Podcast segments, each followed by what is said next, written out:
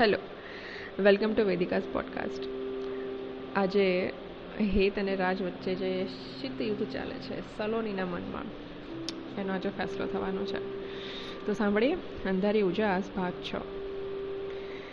મજાની આ કલ્પના છે એ સમજાવી નથી શકતા. તમે બોલાવો છો અમને, અમે આવી નથી શકતા.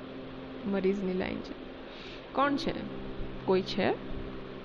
રાજ દરવાજો વખડાવતા બોલ્યો. એક મહિનો થઈ ગયો, પણ સલોનીના પપ્પા તરફથી કોઈ એંધણ આવ્યું નહોતું. એટલે કસ્ટમર રિલેશન વધારવાના હોય એમ રાજ ડૉક્ટર પ્રકાશની હોસ્પિટલે મળવા આવ્યો હતો. અરે રાજ, આવને અંદર. સલોની એની રાત જોતી હોય એમ બોલે. રાજને થોડી આડી અવળી વાતો કરીને અંતે કહ્યું, સલોની, તું એવું જ સમજતી હોય કે હું ક્યારાને છોડીને તારી પાછળ પડ્યો છું, તે વાત ખોટી છે.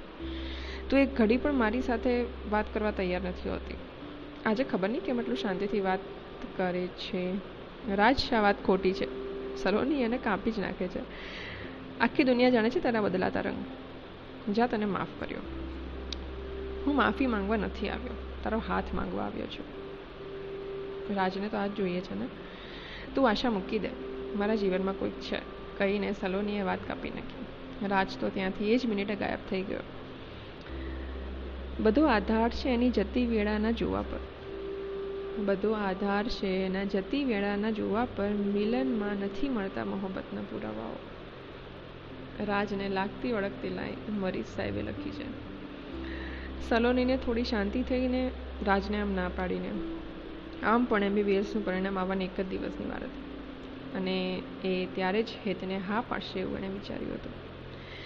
આમ પણ હેતને કાગળ લખી લખીને એની સાથે રહેવાની ઉત્સુકતા વધી ગઈ હતી. વિચારોના ગોટાળામાં સલોની એવી રીતે ફસાઈ હતી કે જાણે આજે પાક્કો નિર્ણય નહીં થયો તો બધું અધૂરું રહી જવાનું છે. તરત પોતાની પોસ્ટકાર્ડ કાઢીને પહોંચી ગઈ હેતના ઘરે. પત્ર વ્યવહાર ચાલુ હતો એટલે હેતની ઓફિસ અને ઘરનું સરનામું સલોનીને ગોખાઈ ગયું હતું. કોઈ છે? સલોનીએ હેતનો દરવાજો કકડાયો સલોની મનોમન વિચારે છે. હું શું કામ રાજની ભાષા બોલું છું? એક તો મને એ પણ નથી ખબર કે હેતના પરિવારમાં છે કોણ. હું કોને ત્યાં ઊભી છું થોડી વાર રાહ જોયા પછી એક નોકર જેવા લાગતા માણસે દરવાજો ખોલ્યો.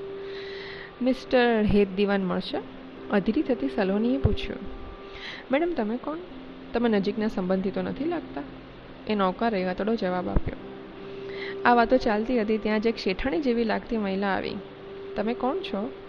હું સલોની, ડૉક્ટર સલોની પુરોહિત. તમે હેતને બોલાવશો? આ સમયે ઘરે જ હોય છે, એટલે હું મળવા આવી છું. હું હેતની મમ્મી બેટા. તું હેતની બધી માહિતી રાખે છે. પણ આ સમયે અહીંયા હોય છે, એ વાત ખોટી છે. હેત તો કહીને હેતના મમ્મી અચકાય છે. એ તો શું આંટી? હેતના મમ્મી કહે છે કે હેતની વિદાય થઈ અને તો મહિનો થઈ ગયો છે. શું? સલોનીને આ શબ્દો એટલા જોરથી વાગ્યા કે થોડી વાર એકદમ શૂન્ય થઈ ગઈ. તમે કઈ વિદાયની વાત કરો છો? બેટા, હેતને જે આટલું નજીકથી ઓળખે, એણે એક મહિને ખબર પડે એવું બને નહીં. મને નવાઈ લાગે છે કે તું એના બેસણામાં કેમ નહોતી. આ સાંભળતા જ સલોનીના શરીરમાંથી આત્મા ચાલી ગઈ હોય એમ નિર્જીવ બની ગઈ. હેતના મમ્મીએ એને જોરથી હોશમાં લાવી છોકરી, મને નથી ખબર, તું એની કેટલી નજીક હતી, પણ અત્યારે તું નીકળી જાય અહીંયાથી. કહીને એ માતાએ સલોનીને કોઈ દગાબાજ છોકરી સમજીને કાઢી મૂકી. સલોની માંડ માંડ પોતાને સાચવતી પોતાની ગાડીમાં બેસે છે. અફાટ રુદન સાથે સફર કરીને પાછી વળે છે અને પોતાની એકલતાને પોતાનો દોષ માનીને એકદમ સુનસાન બાગડે બેસે છે. મને માફ કરજે સલોની. અરે, આ અવાજ તો રાજનો છે. તો અહીંયા શું કરે છે? સલોની વિચાર કરે છે. રાજ, તું મારો પીછો કરે છે? હા, હું તારો પીછો કરું છું. પણ શું કામ? તને મેં ના પાડી છે. સમજી જા, મને એકલા રહેવા દેશ એમ કહીને સલોની હજી રડે છે. રાજ પાસે કંઈ કહેવા જેવું હોતું નથી એટલે બાજુના બાકડે બેસી જાય છે. સલોની થોડી સ્વસ્થ થઈ અને મનમાં સવાલ સૂજે છે કે રોજ કાગળ કોણ લખતું હતું? રોજ એટલી વાતો, રોજનું પ્રેમભર્યું ભાથું, એ બધું શું હતું? મગજમાં આટલો બધો બોજો હતો કે આ બધા પ્રશ્નો કોણ આપશે? એનો જવાબ એને જડતો નહોતો. સલોનીના બદલાયેલા ભાવ જોઈને રાજાની પાસે આવ્યો. તો પત્ર વિશે વિચારે છે? સલોનીને પૂછ્યું. તને કેમ ખબર? મને હવે આજે બોલવા દે સલોની. મને રોકતી નહીં. રાજ જાણે વાયદો માંગતો હોય એમ બોલ્યો. હા, બોલ હવે, મારે તો હવે આજ સાંભળવાનું બાકી રહ્યું છે. રાજ સમજાવે છે. કુલુ મનાલીથી આવ્યાના બીજા જ દિવસથી હું તારો પીછો કરું છું. મને તારા અને હેતની એક એક ઘડીની ભાન હતી. હું ખાલી જાણવા માંગતો હતો કે હેત તારા માટે યોગ્ય છે કે નહીં. એ વાતની ખાતરી થતાં હું બંને વચ્ચેથી દૂર જતો રહેતો પણ પણ જે દિવસે તમે છેલ્લી વાર મળ્યા હતા ત્યાં હું હતો.